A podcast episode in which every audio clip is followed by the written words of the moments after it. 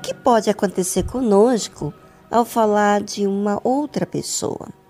Podemos dizer a realidade, não é? Também podemos dizer o que achamos, podemos dizer o que sentimos, podemos dizer o que julgamos ser. Mas toda forma que falamos estará contando na parte do livro que estamos escrevendo da nossa vida. Você sabe, você tem um livro. E o livro da sua vida está sendo escrito pelas escolhas e pelas palavras que você diz. Ou seja, cada palavra que sai da nossa boca, vamos ter que prestar contas.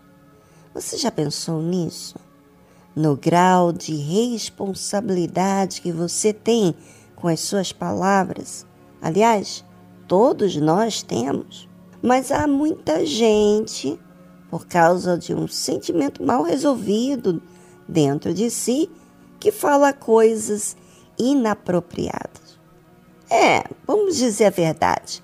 Eu já falei coisas que não deveriam, você já falou, nós já falamos muita coisa.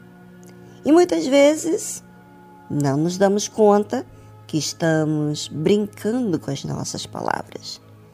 Às vezes, queremos que outras pessoas sintam o mesmo que estamos sentindo.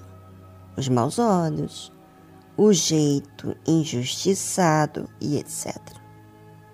Deus falou: Não dirás falso testemunho contra o teu próximo. Você sabe que qualquer coisa que você faça que seja mal aos outros está comprometendo com você mesmo? É, diante de Deus. Quando você fala algo falso de alguém, você está contrariando com uma ordem de Deus.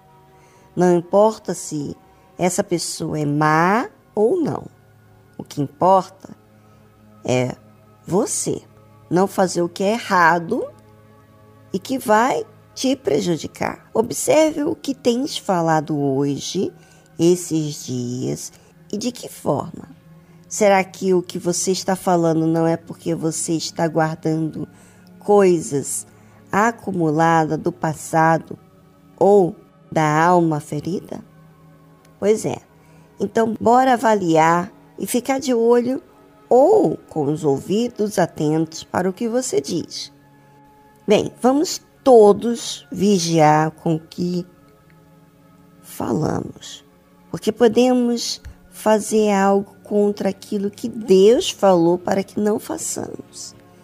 E quando Deus fala sobre algo para não fazermos, é porque Ele está nos protegendo daquilo que nos pode acontecer, especialmente com a nossa alma. Não digas mentira do teu próximo, porque a pessoa de quem você é próximo é quem mais você sente. E por vezes, por inveja que você sente, por sentir isso ou aquilo, você inventa falsa calúnia, situação.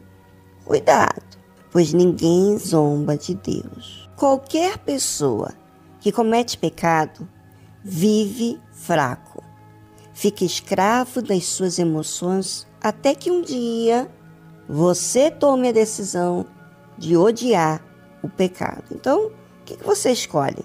Ficar fraco ou ser forte? Porque a força está justamente em tomar a decisão. E essa decisão só você pode fazer. Para ser forte, só eu posso fazer o que eu tenho que fazer.